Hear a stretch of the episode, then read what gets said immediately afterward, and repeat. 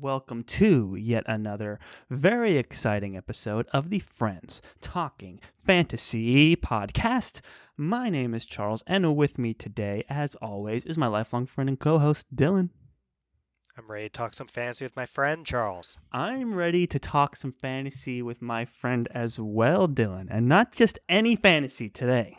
Oh, That is right, because today we are concluding our buddy read of the First Law trilogy with that can only mean the book called The Last Argument of Kings by Joe Abercrombie.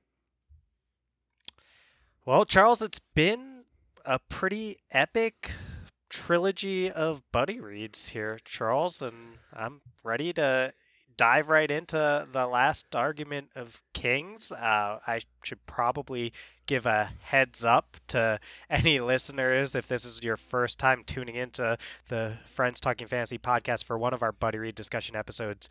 They are full of spoilers hmm. for the episode for sorry, the book that we are discussing in this particular episode as well as the books that come before in the series. So if you've yet to read the full First Law trilogy up through the last argument of Kings, then now is a good time to first off to go to wherever you need to go to buy this wonderful series because it is amazing. Yes. And second, it's a great time to turn this down in your headphones and save this for later until you've gotten through Joe Abercrombie's incredible series. Well said, Dylan. You know, I'm so relieved now that the spoiler warnings are off and we can talk about this series in its entirety. I think uh, the first Law trilogy has to have one of the records for most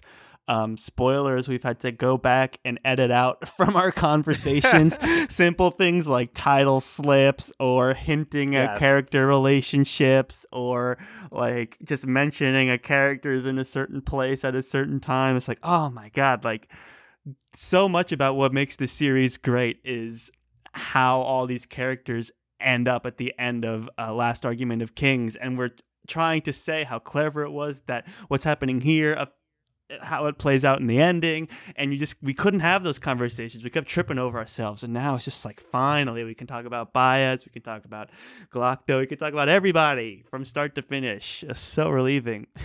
Right. I think there was one point in one of our episodes where I said a character's name and I wasn't supposed to, and you had to edit out probably me saying it twice in a row. So, Charles, you're doing awesome work behind the scenes there, the dachshund of our podcast, as we like to say, editing out all of my mistakes.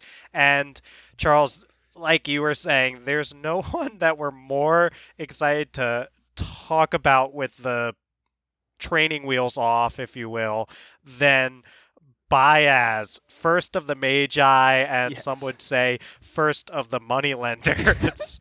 some would say some like um archlector Glokta yes, so you can say that title now. or we could say superior Glokta We can say you know whatever we we could want. say whatever we want yes and um well mo- uh, I, I, I can't. You've read a little bit further through- ahead. I've only Yes, read, I've read one of the through Trouble with standalones, which doesn't really spoil anything for this trilogy, so Right. I feel pretty safe. But yeah, Dylan's read all of the books that take place in the First Law universe, so he might have some knowledge that the rest of us don't have. But hey, you know what? Share. He's not going to share. He's gonna he's gonna be good about it, and uh, I'm just let's just flip and get into it, man. There's a lot to cover here. Um, but it starts. The series starts off strong. Now, last arg- the series, the book starts off strong. Last argument of kings, which comes from King Louis the something something, um, that Fourteenth, I believe. fourteenth. Good on you, thank you. That it's what was inscribed on all of his cannons. That's the last argument of kings is is war. So that is what kicks us off in the series. And we start with, in the plot, electing a king. You know, is campaigning for votes on behalf of Sult, Archlector Sult, and they're competing for votes against High Justice Marovia. You have this sense of like, you know, you, you get a little bit of this subverting or this little sarcasm that Abercrombie has of like it's a democracy, but you of course you buy the votes. Like that's Mhm. how voting works. So you get a taste of that right away in these moments, which I you know it's and and through Glokta who already like is dis uh, disenchanted from everything possible about life is like well of course and that's just what i'm doing right now i'm trying to bribe people so that we can elect a puppet king Right. Well, like we said, Charles, I think Glokta is the one whose just internal monologue and way of seeing things most aligns with just the the kind of book he's in. Like Yes. he's got a very grim dark way of seeing the world and he's super pessimistic,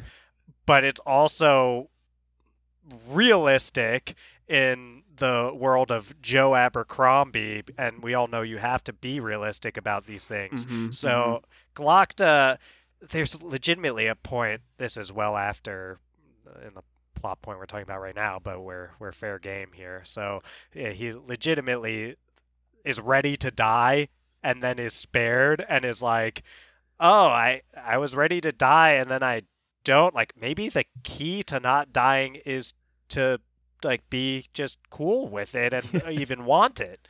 And that's a very I think self-aware move for a character in the first Law series. He's super, super cynical, Charles.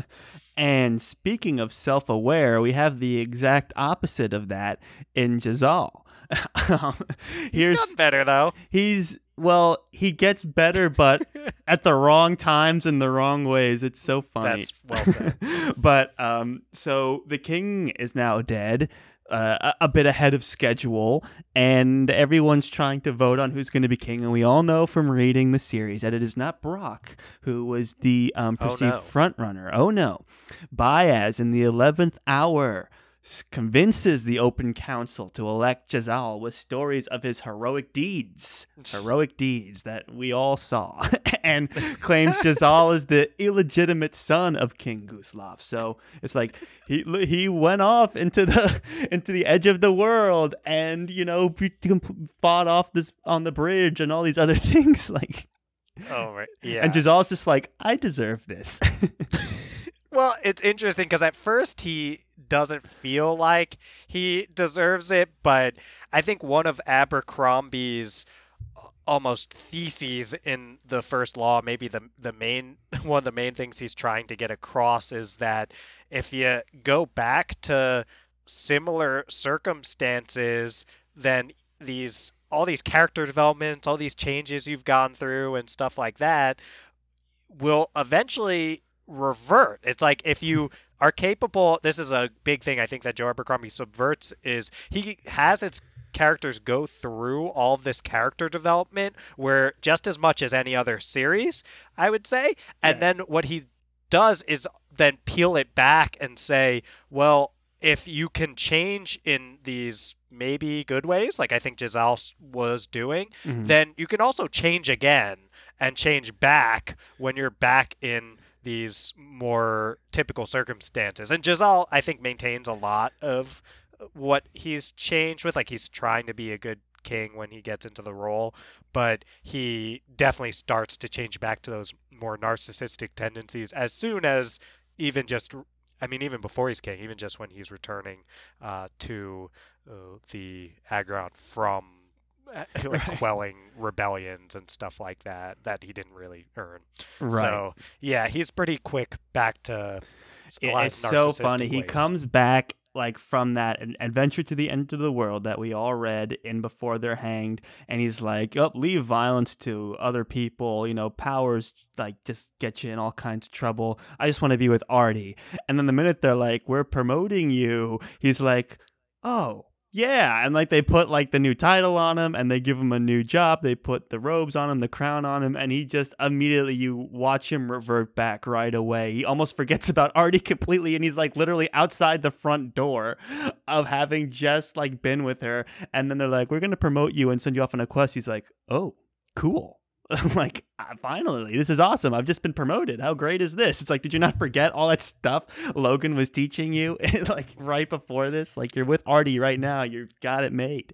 So yes and no i don't know. I think i see Jezal as a little bit more resistant at first like more reluctant to jump into these things than he eventually he falls into it but I think he's trying at first to stick to some of these lessons and he kind of goes through these rationalizations similar to it's almost like that it makes sense that Logen influenced him to mm-hmm. do all these things but that the lessons didn't quite stick and he ends up reverting back to his own ways when old ways when put in similar circumstances because that's kind of Logen's thing too in this book. That's true, but for me like what I love about Jezal is those moments where he does those character growth kind of things or is tempted.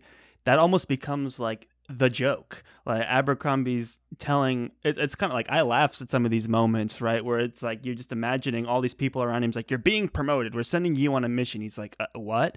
And it's like, "Here's your title. Go, go, go." And then he's like, "Yeah, of course." Like he he talks himself into it, and it's almost he does funny. Talk himself into it. It's it, it's funny to watch that because he's literally like you know just talking about bought in his head like this is the new me like I'm gonna make it work and then it immediately gets swept under the rug, like juxtaposed right with that scene of him getting promoted. And that happens quite a bit. Like he decides he's going to be a good king, and that like at like the most inconvenient times and his ideas are super inconvenient to Bayaz and the count the close council and it, it's just funny to watch him go and ultimately like accomplish nothing. So yeah. it's um to to me it's like he he does the right things at the inopportune times and you know he, he gives in at temptations and we still see him in this book as like a more of a good guy but he's like by the end. Anyway. By the end, but he's like playing this game that he has no idea what's going on. Like he's oh yeah, he's working at his level, but he's like way too many levels removed, and he it, it couldn't be more clueless. Even towards the end, he's just like. I, I'm just resigning myself now to this because I can't, like, I don't get it. right. Well, the only thing he really understands by the end is not to mess with Bayaz and to listen to Glokta because he, otherwise he'd be messing with Bayaz. Yeah. And for a king, that's exactly the lesson that Bayaz wants him to learn, and, and exactly. he really doesn't need him to know anything else. In fact, yeah. anything else is arguably a hindrance. Yeah, that's Bayaz. the whole reason Bayaz lifted him up in the first place. right. So, but we will get into that. I love that scene where Bayaz kind of daddies up yeah. on on Jezal, but we have so much can, more to get through. Can I first. say one more thing on Jezal? Of uh, course, uh, Charles.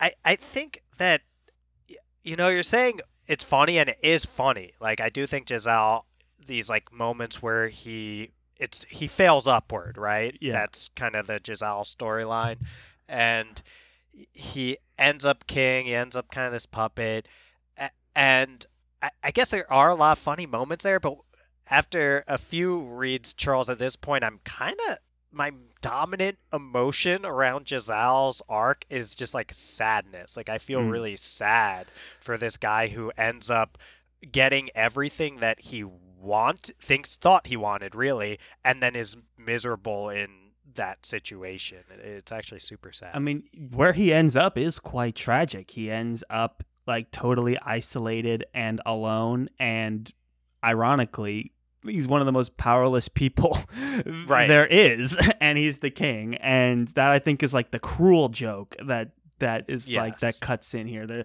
there is this like bitter irony to poor Jezal and his and his story arc is that Abercrombie's like here's the most like ineffective powerless person and he's the king of the union and we, because he's the puppet for Bayaz and right he he had to give up Ardee to be with the queen, but the queen doesn't love him at all. And you know, like these kinds of things are very tragic. It ends up isolating. Like, oh, Jezal learns his lessons, but he's like in, in he's in a position where he can't do anything about it. He's like, you know, Right. the people should have a democracy. We should build hospitals. We should feed the hungry. right. And like like those would are breakthrough moments for someone in the first book was just admiring his chin all the time. Right. but it's like it doesn't matter. Like who cares because he can't because Bayaz is like that's a horrible idea. Yeah, the, that's super well said, Charles. I think you hit the nail on the head with Jezal and, and the tragic irony of being this powerless person as king. And there's even reflections from Jezal where he's like, "Oh, when I was captain, uh, Luthar, I was able to." Wake up when I want. I could have been with Ardee if I really wanted to. The only thing that was getting in the way was my own yeah. ego and being caught up on nonsense.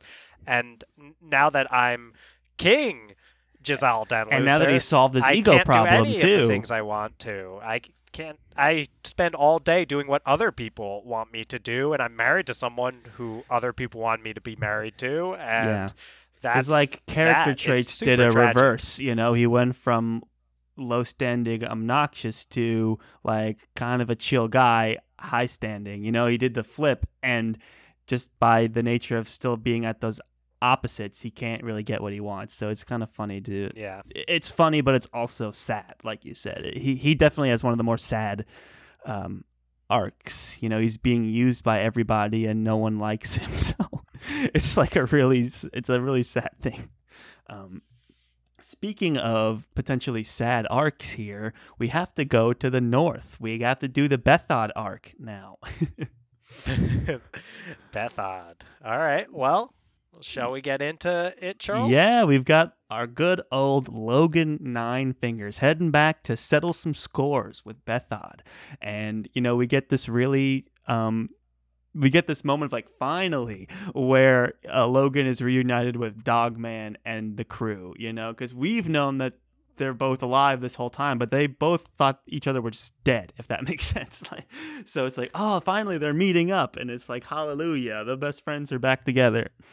That is an epic moment, Charles. Can I back us up just a bit, though? Actually, now that I'm thinking about it, uh, I, you know, Ferro doesn't get the doesn't get the credit ever, and I don't want to shy away from just speaking about the moment where Logen and Ferro basically have a chance to put it aside and uh, put aside any differences and actually stay together when they land at the docks because they're at Adua and they are actually given this sort of last conversation that goes pretty brief. And I think that's the first of many steps for Logen uh, toward becoming the Bloody Nine again. Right. And Abercrombie, that was an interesting moment where they're all kind of breaking off at once they get back to the Union.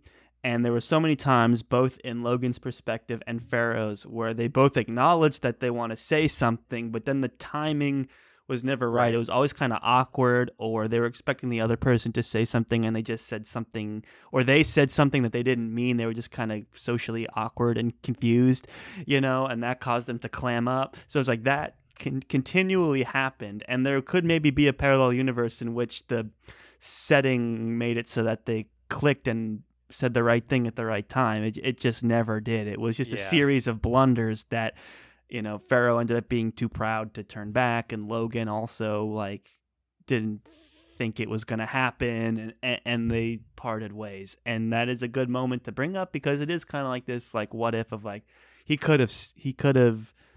There's no reason that he needed to go back and fight Bethod, and if he had listened to his own advice, he um, would avoid violence at all costs. But he's got kind of this, this like you know martyr kind of syndrome of like, well, I'm good at killing, and that's all I can do, and I'm gonna keep doing it, even though I tell everyone else to leave it to the people dumb enough to do it, and I'm the one that, and I'm not, I'm not dumb.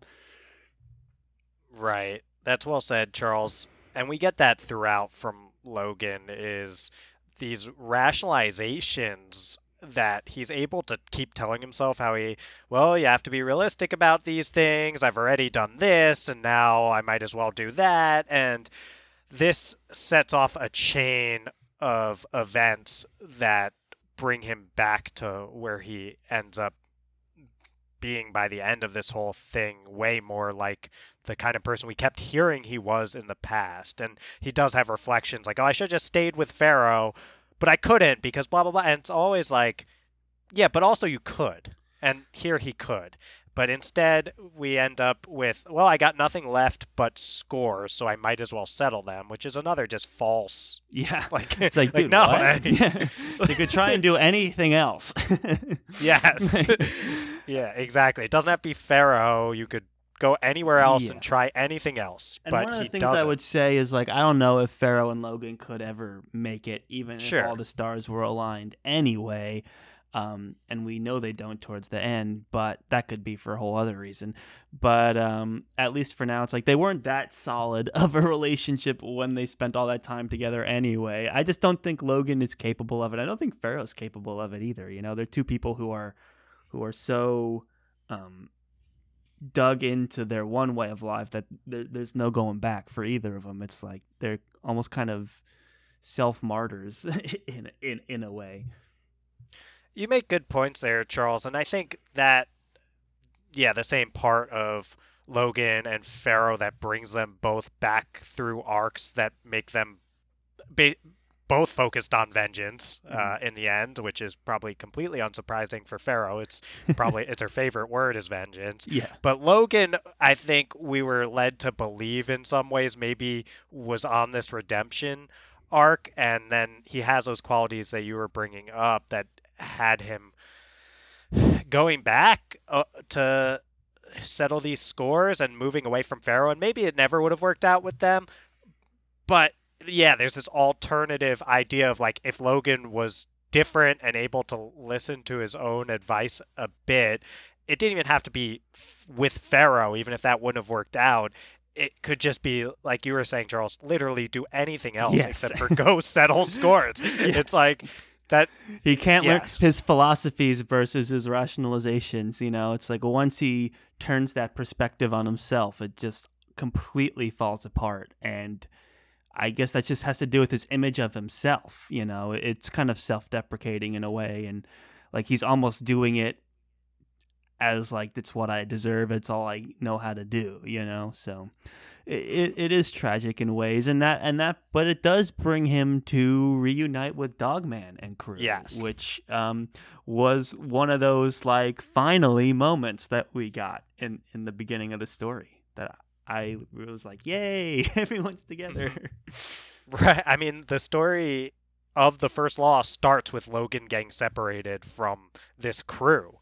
And Mhm. it is an epic moment when he meets up with them again. And as always, just the way that each individual character reacts to Logen tells you so much about Logen, tells you so much about them. And the way he interacts with the dogman is kind of, they have such a history that they basically just clasp hands and it's like, enough said. I yeah, these it's like been through it where's all. three trees back to the mud. Oh, yeah, okay.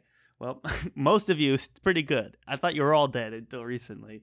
Um, then there's the great moments with we might be going skipping in a little bit, but I loved when they all were talking about Shivers. He's like, "Oh, he's so and so son." He's like, "But he's dead too." It's like, "No, the other son." Son. Yeah, rattlesnake son, but he's dead too. It's like, "No, the younger one." He's like, "He's just a boy." it's like, "Count the winters." You know, like they have Yes. that conversation with everyone individually, where it's like, "What?" But he's dead. It's like, "No, the younger one." Yeah, you know, it was so great to see like they do have this history and they do have this companionship and this friendship that you know can't be replaced. Is is just like a lot of like the North to me feels so like lived in and so you know they're so funny the way they experience life. it's just like so great.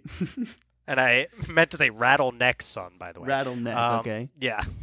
so yeah, Shivers, Rattleneck's son, not the not that one, the other one. Count the winters. Not just a boy. Yeah, that count the winters. Not just a boy anymore. He's a very tall man with long hair, and he's ready to fight. He's a very strong fighter. We learn pretty early on, and Shivers is one of my favorite characters in the First Law universe. So I think I'm I'm excited to get into him a little bit more. There'll be some cool moments with Shivers where he chooses a little bit of a different pa- path Mm. than the one Logen seems to be on. So Yep. we Gotta get these cool moments. It's it's awesome to see the gang back together. Yep, yep. And speaking of like um, fun side characters from the north, we have the eccentric hillman Crummock-i-Phail, who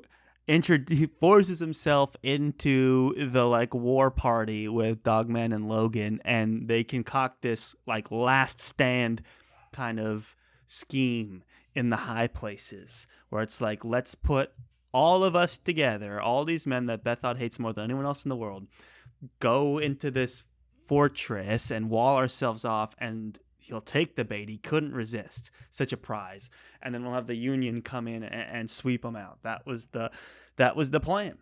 And um, well, it makes a lot of sense, Charles. I'm sure Crummock has a great fortress ready for something like that, right? For sure. And, you know, Logen's loved by the moon. And those interactions are so good, Charles. Like, there's a, there's a moment where so Crummock is obsessed with Logen. Like, saw Yeah. him in I think it was when he fought Shama Heartless. Mm. Uh, saw Logen basically brutally kill this other incredible named man in a duel and since then has been just like obsessed with Logen and when Logen shows up Crummock like gets down and like hugs Logen around the knees like eh, like a, Beloved of the moon. yeah and he's always telling him how beloved of the moon he is and it's very it's very interesting and that's something Abercrombie does so well is just how he establishes these side characters and their voices so yeah, and what's well. interesting about Crummock-i-Phail is like, is he wise or is he crazy?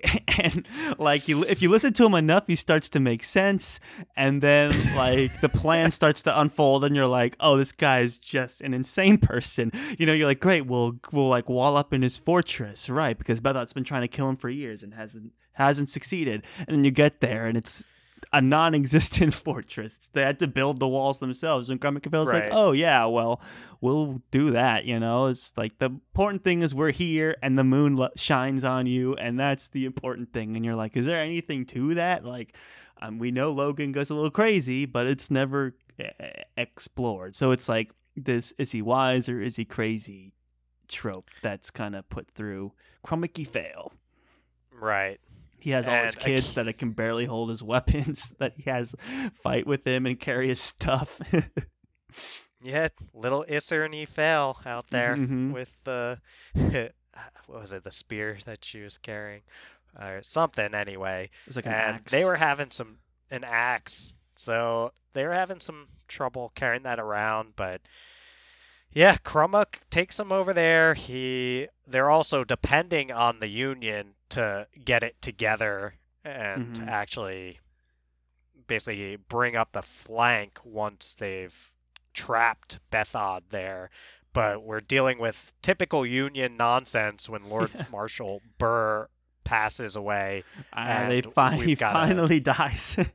it's like, oh, he survived. Like when he walked out of the tent, I was like genuinely surprised. Like I thought he was dead. And that fun twist in before they're hanged is so good.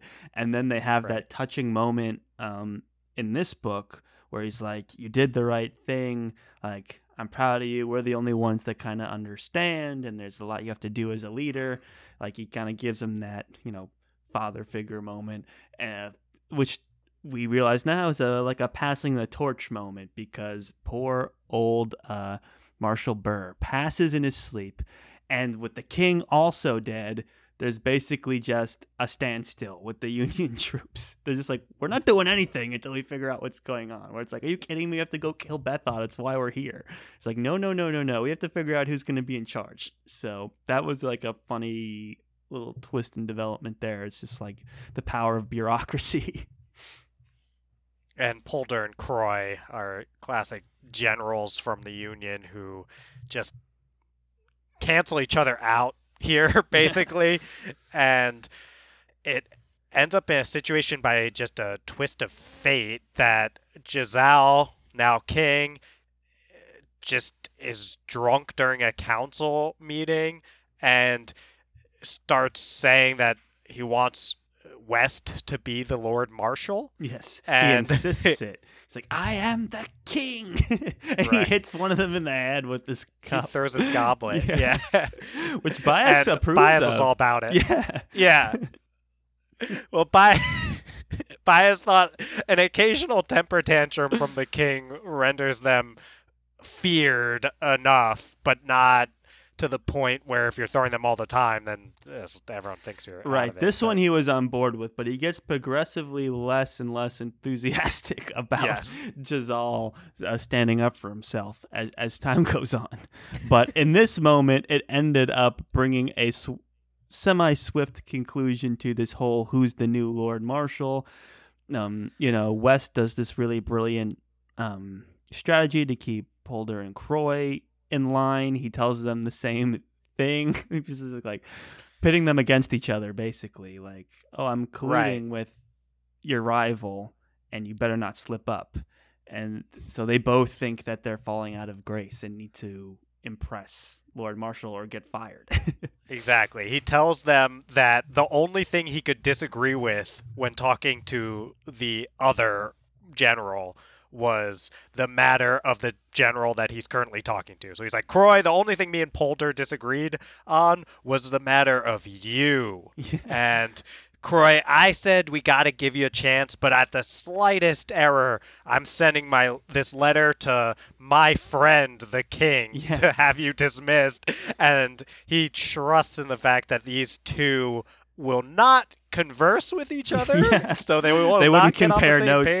Yeah. Yeah. they're not gonna be like, wait, he told me this, he told me that. Like these and the two, note he was threatening him with wasn't real. You know, it was Yes. very much a nice um, move of um, scheming on on Wes's part. Pike was proud of him. Pike was proud. Pike was impressed. Yeah. And you know when you in- impress someone like Pike, that you're um, you're really in the thick of it. you're you're being real Yeah. deceptive and sneaky. so that ends up working, and in the eleventh hour, the Union arrives. You know, drives out Bethod from the high places. Fast forward, we're in Carleon. Carleon, Oh.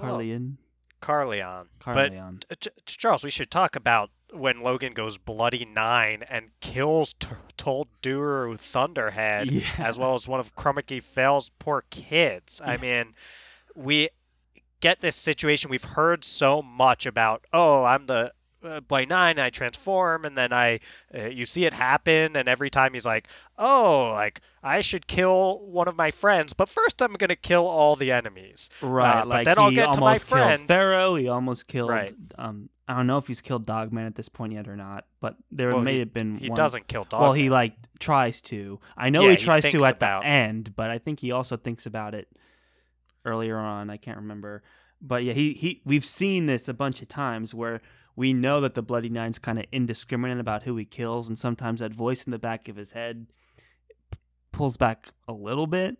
But in this case, like, do a total 180 where Tul Duru Thunderhead is like, Are you okay, Logen? And then, yuck, dagger to the neck right away. And he's like, To, bl- to touch the bloody nine is to, like, touch death. You know, it's like, Dang, son, that was cold. Yeah, and cold is exactly what Logen feels when the Bloody Nine is taking over, so it's appropriate. I think it's a good fulfillment of a promise with the Bloody Nine here, which Mhm. is that the Bloody Nine isn't just there to come in at the 11th hour, like you were saying earlier, Charles. Right. It's not just this thing that saves Logen. It's a thing that's killed people Logen cares about in the past and is apt to do it again. And it kept and Abercrombie kept kind of teasing it, and finally this moment with Tul Duru and the sun is pretty messed up too. Uh, shows us. No, the Bloody Nine w- will do things like this, Mhm. and I'll also say, Charles, it was interesting seeing Tul Duru gets a lot more time in the spotlight right before all of this. I guess when I see, I, you maybe you saw this since this is your second read too, Charles.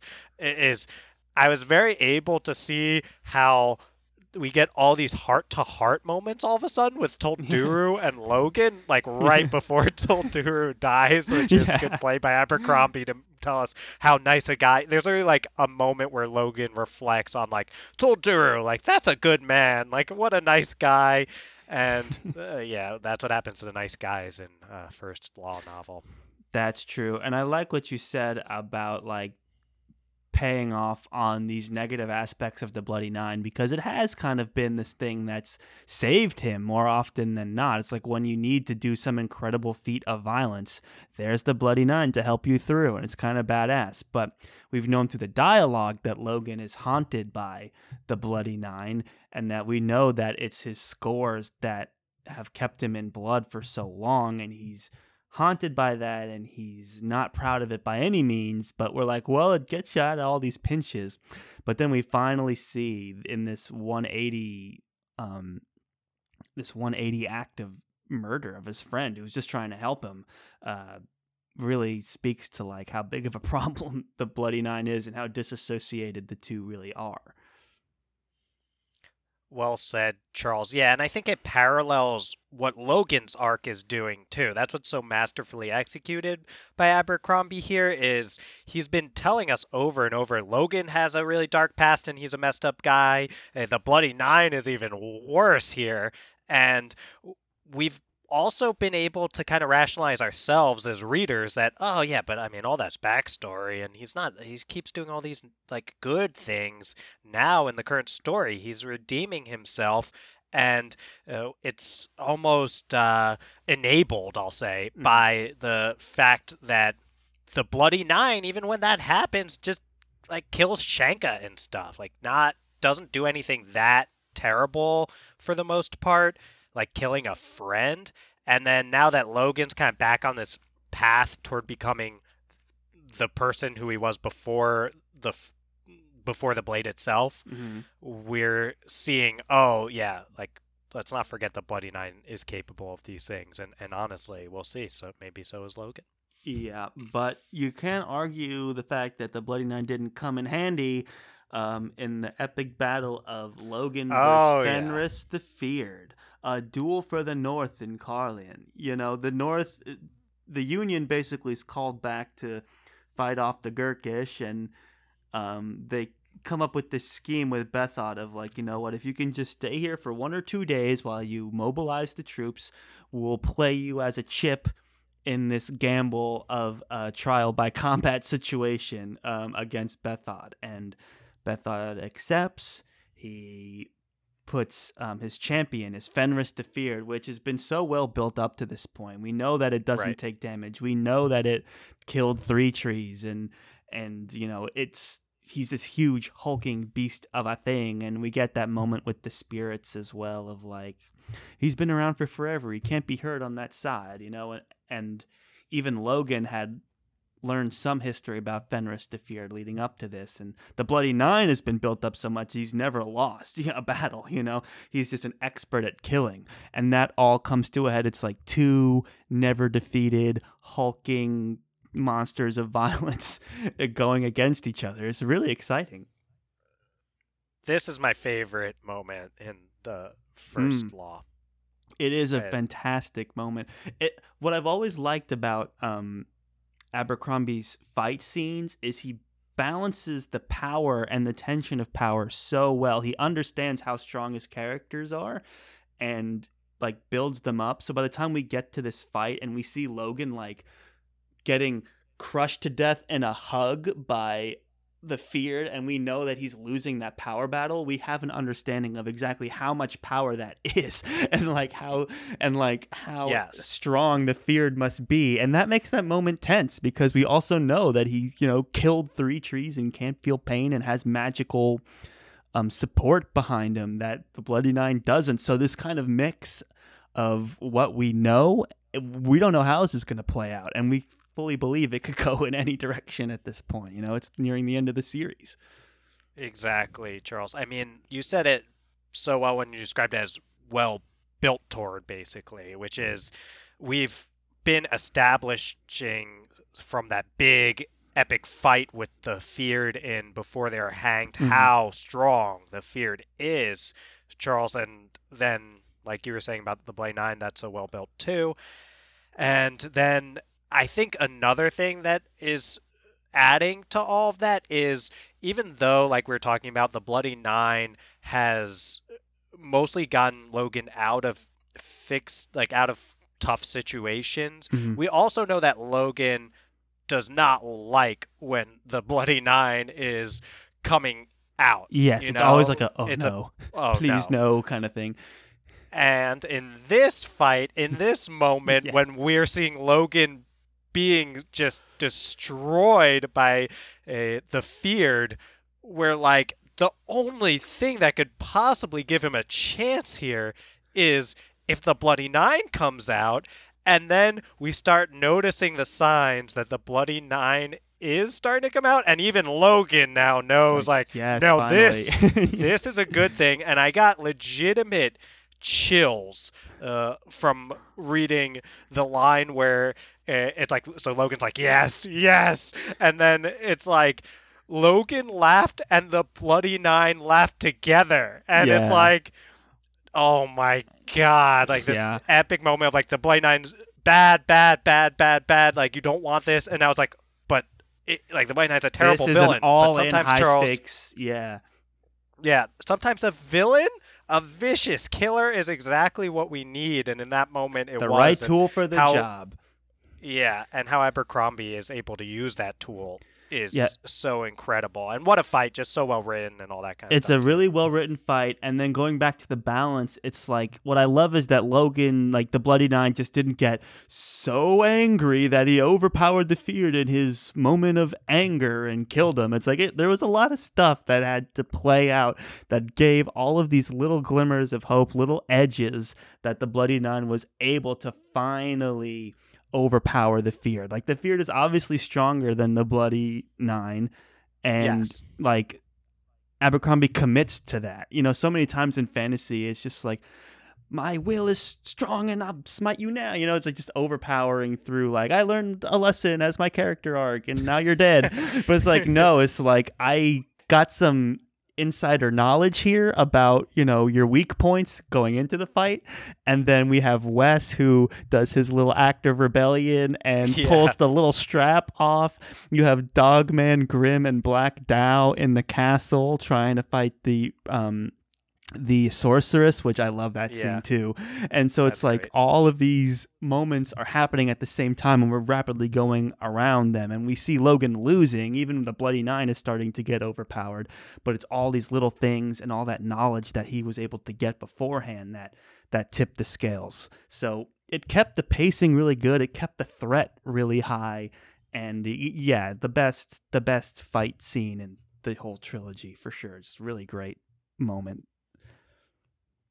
Well said, Charles. Yeah, everyone, all these amazing characters that, uh, not all of them, but quite a few of them, I'll say, that uh, Abercrombie has been building so well play a role in this fight. You know, from West to Logen to.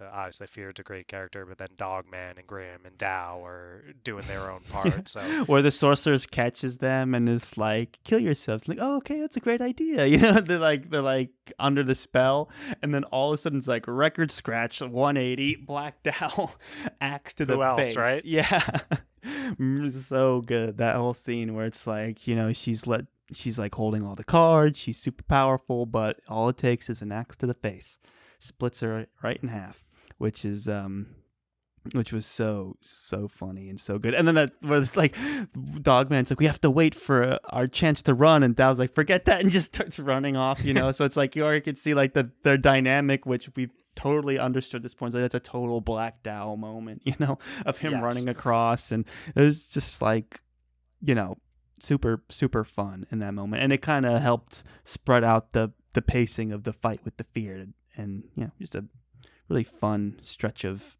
story going on.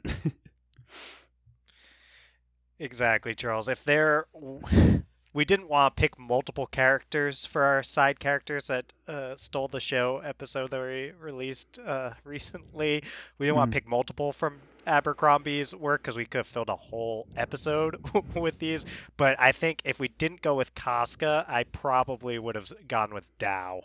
Black Yeah, Dow's Dow's such great. an amazing side. Grim is great too. I mean, I could talk for 20 minutes about Grim, which is more than Grim which has is ever more than he Yeah. could talk about himself. yeah, because I, I think Grim is such a well written character, and that might have to be a conversation for another day. But like, what a brilliant character he is for all kinds of reasons.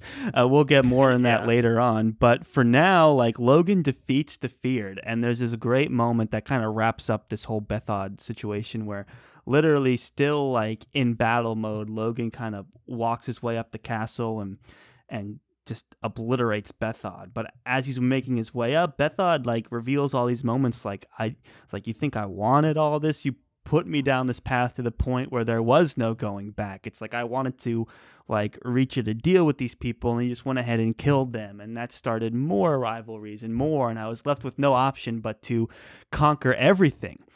And that's what's really interesting about Abercrombie's writing and about Logen because in most fantasy stories, like the story would be over. It's like we beat Bethod, hooray! Like we beat the feared, but it all gets kind of not stained, but it, it kind of leaves us a little ominous with this idea of like like we were brought here ultimately by your you know bloodthirstiness you left us no choice but to like take over everything this was on you and your never ending killing spree Yeah, and I think those are all very true of Abercrombie's writing is that he's got this kind of you, you can't get this just hurrah victory moment where Logen kills Bethod and then we get to see him become king, which we do get to see. Uh, and it has to be kind of this like first off Logen you might be a worse person than I am, and at least Bethod accuses him of being a way worse person than uh, Bethod is. And then the rise to being the king moment is also like, oh no, please no, compared to in a lot of other fantasy novels where the rise to being the king after all this would be like, yes, like they did it. and the the thing that has stuck out to me on this read, Charles, is it makes you wonder to what extent the way Bethod speaks here. Obviously, Logen has blood all over his hands, literally and figuratively, in this scene. Mhm. And the the other thing is like, is Bethod's like it was all you, Logen? Like you forced me into this. It wasn't my fault. Just another double down from Abercrombie on like everyone thinks that about themselves. And yeah, Bethod's a terrible dude too, but he sees himself the same way Logen does, which is like, oh no, I'm just a leaf on the water that got dragged into this. It's like Bethod's this mastermind, but he's also like telling Logen, I had no control in this and it was all you. Yeah, and I get a feeling it's a bit of both because Bethod brings up some good points. He's like, I wanted to make peace with this person. You went and killed their whole family. So it's like, Oh, well, I, yeah. I can't make peace with them now. So you see that. But then he's also the one that brought on a sorceress and made deals with the Shanka and things like that, where it's like, okay, well, you're not redeemable by any means, but you do bring up great things about Logen's character because Logen's a character that, as a reader, we really like. And it's like, Logen's king. Like, the main character that we really like is king. That should be like a fun moment. But you realize, like, Logen might not be the man for the job because he's um got nothing but rivalries and he just makes more rivalries, you know? And, um, we see that like that's kind of the beginning of putting us in that mind space of like hey maybe this is Logen, like for real, like a guy that's killed so many people that he's got nothing but rivalries. And I think that's the beginning of Logen's arc for the rest of this book, which ultimately leads to him being kind of dethroned, I guess, by um, Black Dow. So it's just like this idea that how could he possibly have been king? He's like got too many scores and too many, you know, rivalries, and he's held it all together through the fear of his own hulking presence. But you can't read a whole kingdom like that, and it's no Yeah, I surprise mean- that it so rapidly fell apart for him. That's true. And we I mean we've been seeing this throughout the the Bethod arc, if you will, in the last argument of Kings where a big chapter that stuck out to me is a chapter called Ghost. So if anyone wants to read through this part again, uh, where there's all these moments where Logen is rationalizing his uh, like why he makes all these decisions that set him back on the path toward becoming the bloody nine again. It's all these like oh like people ask me my name and like well i'm not a good liar so i'm gonna say logen nine fingers and it's like what what kind of and you're kind of in logen's head and you still kind of believe in him back when he's doing that or at least I did the first time around. And I'm like, oh yeah, like sure, why not? And then uh, he's like getting into these situations where there's kind of a skirmish. He's like, well, I've killed like a couple of them. I can't leave now without killing the rest of them. and he does that assault on the. You remember this part, Charles, where he does a. a the, he gets into a skirmish with some folks when he's with the Union troops. He gets his own little Union troops. Yeah. Yes. You're looking at me like funny. Um, yeah, I'm just trying to like. Okay, I kind of remember that. Yeah. So he gets into a skirmish, and then he is like, "Oh well, I've killed a couple of them. I might as well go into their camp and kill the rest of them." Like, uh, and it's all just complete BS, dude. It's like uh, it's all just him saying things about how like oh well, well, it's like his whole decision to even go back north anyway and fight Bethod. It's total BS. It's him buying into this idea of himself and um, not having anything better to do, and also in part maybe in, in in some ways he's just he likes it and that's all. He's he's just a yeah. he's just attracted to fighting and violence and that's what he wants to do. And he's trying to act like he's better than that. And he's not really and I think that's something we start to realize with this final moment from Bethod. It's like you think you're so great, but this is all on you, man. And you're like like this is who you are for real. And if you don't realize that, then you're like truly clueless, you know, in the in those moments. And you know, Logen's always trying to talk himself out of it. I guess I just the the point I was trying to make is like if you're starting if you're just starting to realize this now, uh, not to not to say anything mean to anyone who would be. I guess I'm just like the hints have been there. Oh, for sure. Yeah, that, for like, sure. It's not I mean, time everyone, to start but, thinking this. It's you know, like, you could also make those parallels on. of like, you know, the North is always just known to be a little more um direct and brutal and matter of fact and stuff. So like that kind of barbarian kind of nature of them. So you can kind of write some of it off as like, oh, you know, it's kind of like barbarian influence coming out here. But yeah, Logen, time and time again, has always been in the thick of violence and has accepted on more violence than maybe he had to in, in, in any moment. And he's always shocked people with how violent he tends to go. And um, like those moments where he's making his way back north and hangs out with that Union crew is um, certainly an early moment. But I really think like Abercrombie's trying to have us position our brains a little more directly with like like let's kind of restructure how we think about Logen for real. Like I know we all like him and he's like a fun he's like one of the better characters or whatever. He's the main character. We all love him, but um how good is he really and how much of this did he bring on himself and like all that kind of stuff. I thought yeah. it was a bunch of interesting questions being asked. For sure. I guess I I see this more as the like the nail in the coffin of that yeah. arc than the like beginning of it is kind of where I was trying to go. Yeah, I guess for me the nail in the coffin's when Black Dow betrays him. You know, it's just like and Dogman like, but falls out of, you know, doesn't like falls out of grace with Logen too. Dogman's like, do whatever you want, Logen. I'm so over you right now. Like, yeah, like Dogman doesn't start to think that way until after Bethod. You know, like everything is starting to collapse for Logen now that Bethod's dead. It's like eh, all the cracks start to show and it all comes tumbling down. And I feel like that was like the last nail in the coffin, like you said, for the inevitable just total collapse, where Logen's right, right back to where he started in the water, you know, jumping off of something. The Dogman's a great.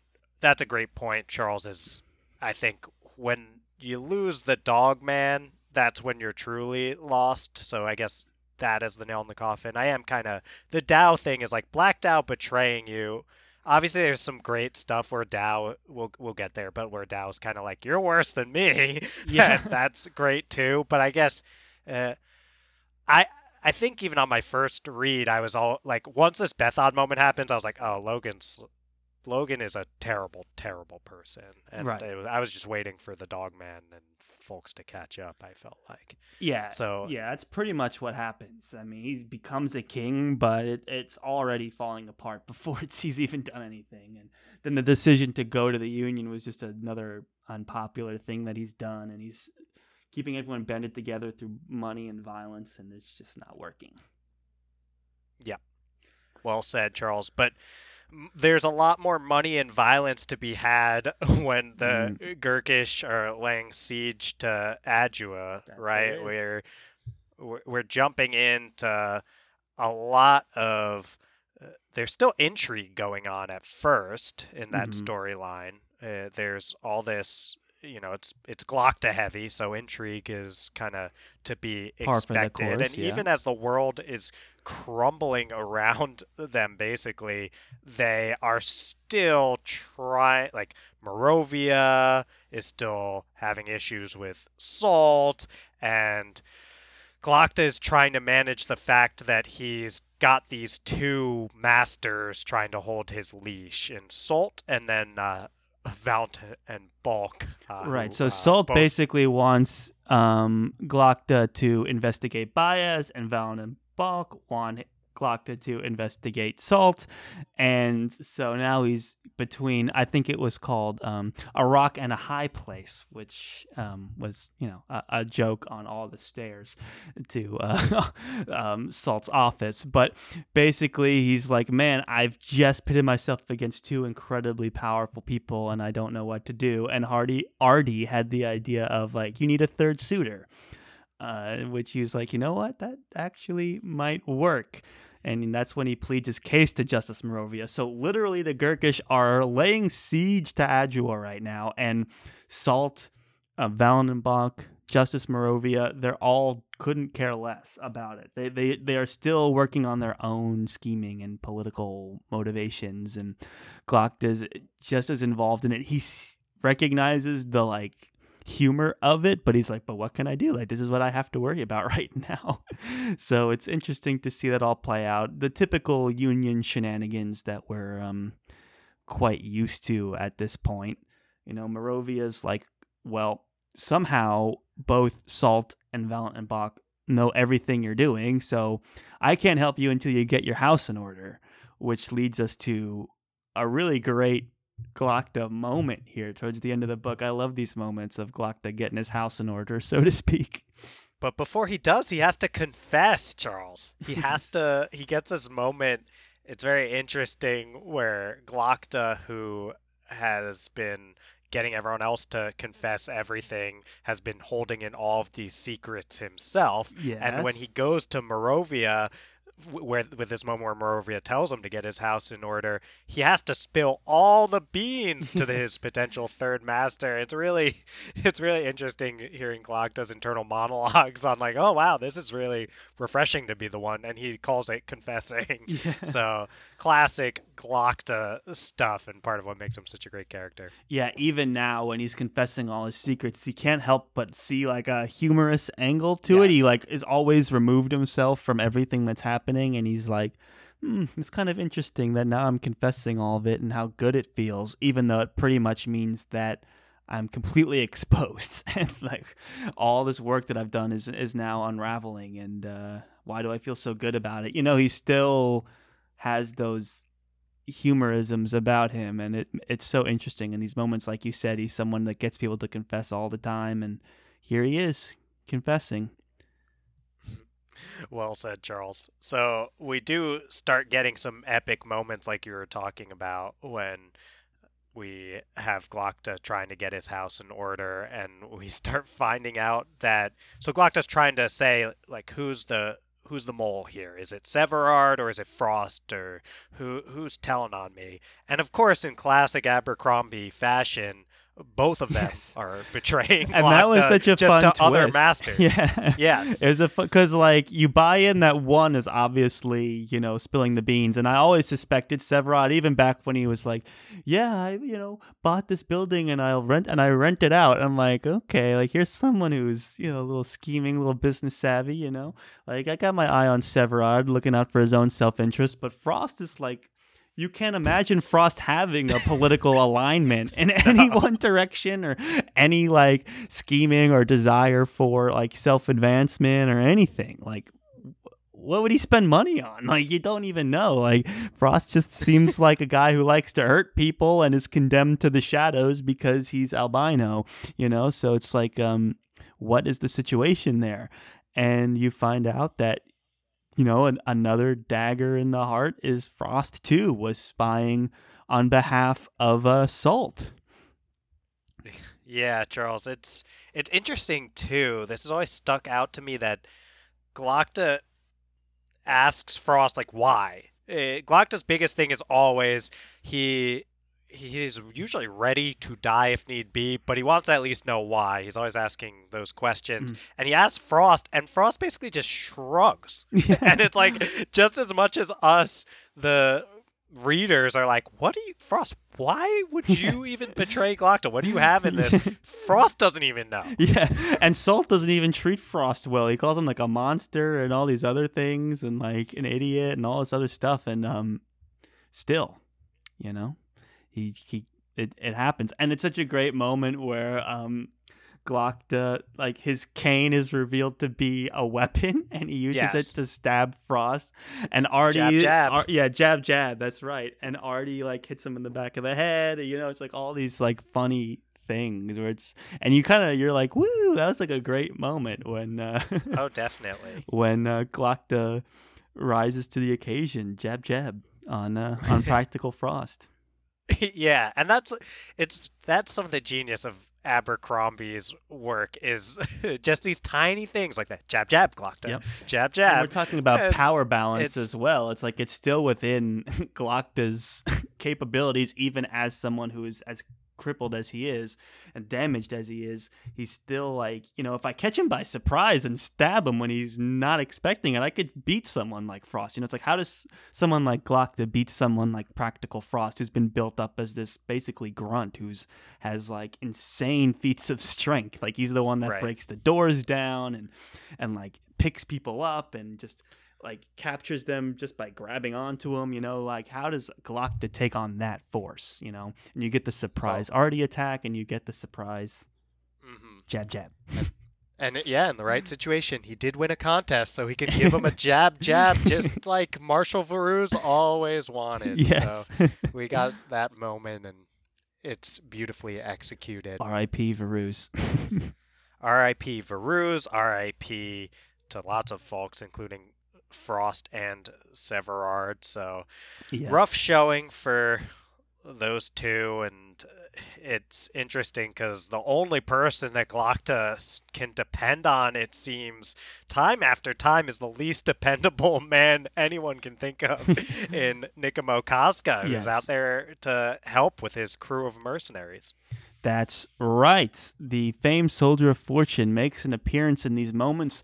Like we are mid siege right now on Adua and or not not Adua. Um Yeah. yeah, Adua. Okay, good. So the we're mid siege and Glokta is trying to take down the Archlector and he recruits um famed soldier of fortune Nicomo Cosca and his mercenary grunts and you know they they're navigating the sewers that was another funny uh, like payoff thing was with long, brother longfoot they're like who do we have that can navigate the sewers and of course who was there but brother longfoot himself It's one like, of his many talents, one Charles. of his many talents. They um, navigate the sewers and they get to the House of Questions and then the university and they discover that Sult is using the dark arts in an attempt to rival Bayaz. And we also discover that part of using the dark arts is they're eating Marovia, his third suitor. Yeah, well, they find Marovia's body just scattered basically everywhere, and something clues Glokta into the fact that it is Marovia, and yeah, there's all this just chanting and demonic stuff going on, and Sult, I think Bayaz said he got a peek behind the curtain or got a glimpse of the puppeteer and kind of had he was the only one who really had a sense that Bayaz was the one pulling the strings the whole time. Yeah. and he was trying to take action and I think it's there's no good guys here at the top right? Like Sult is a terrible person Bayaz is probably the worst of them all Khalul Yes. doesn't seem so great either so all these just Sult was the only one though who was like anywhere near not on their level, but like aware that that level exists. I Yeah, guess it's is the way to interesting that you say that because in my reread, I was like, you know, I don't think I've given Sult enough credit. Like, if like that, if anyone of a commoner was going to take on Bayaz, like he was going down the right path. You know, like he Oh, yeah. recognized the threat and he immediately adopted this strategy of a, of of learning this opposite power. You know, some like you gotta give Archlector kudos for that. He maybe is not the most likable guy for being so cold and you know like kind of dismissive and you know a bit intolerant and all that stuff, but he does. Quite intolerant. He does- He treats Glokta really terribly. He treats Glokta this one, terribly. yeah. He says you know nasty things about all kinds of people, but he's always making the right moves and he's accepting of reality and he's adjusting and he always knew the next step. It's just he was not expecting um, Glokta to maneuver his way into the fray, and um, yeah. that the, with the power of Nicomo Cosca and crew, they're able to, you know, stop the proceedings and stop the rituals and put Archlector Sult into custody. Yeah, and we get this epic moment where Glokta gets to make the arrest of Archlector Sult Yes. after all this time, and and we got some Sult. You could tell was, I guess, seeing he was on a time crunch and the pressure and all this kind of stuff was getting to him, where he was lashing out even more Yeah. in this book, like treating Glokta even worse and all this kind of stuff. Mhm. And you can see, I feel like Abercrombie was using those moments to make sure that this arrest of Sult gets to feel like a big moment for Glokta, where yeah, Glokta's a bad person, and we see a lot more of him being a like various degrees of good and ba- like Glokta does some of the worst things anyone He does in the entire things at this series, and he also does some of the like most like selfless things in the series that can only cause pain for him and often does. So it's interesting to Why see, does he do any this- of it, Dylan? That's a great question, Charles. but yes, he does. And I think also at this point, um, you know, Glokta's strategy started to reveal itself, and like Archlector Sult already knew that um, Glokta was compromised since you know he was taking money from Valint and Balk. So I think that's a combination of things, right? Like Gurkish are at the door, you know. He he has uh, Sult has to make moves because he recognizes the threat of Bayaz as well as the Gurkish, and he's kind of, you know, gotten you know Glokta's number and is like, okay, well Glokta's obviously compromised now, and he started to withhold information from him and and bring on more people and you know all these other things. So it all comes to a head now with this arrest, which brings us to the next segment here, which I called. I don't know if you noticed, making a ma- making a magi. yeah. No, I think you nailed that, Charles. I saw that in the notes and I was like, nice. All right, everyone, that's going to be it for today. You know, we just had so much fun talking about the last argument of kings that the conversation went on for over two hours. So we split the episodes in half. And I know just when we were started to talk about Bayaz, don't worry though, there's more Bayaz, more making a magi, as I called it hilariously just there. And we're going to get in depth to every ending for every POV character. You're not going to want to miss it in part two coming out on Wednesday. If you like what you heard, you know what to do. Twitter, Facebook, Instagram. We're on all of those platforms. Send us an email at theftfpodcast at gmail.com. If you want to show some love, all you Apple fans, reach out to us. Give us five stars over on Apple Podcasts. Toss five stars to your podcasts, guys. We really appreciate it. But you know what? Just by getting to the end, just by listening, we appreciate it so, so, so much. So thank you all for listening. And as always, go forth and conquer, friends.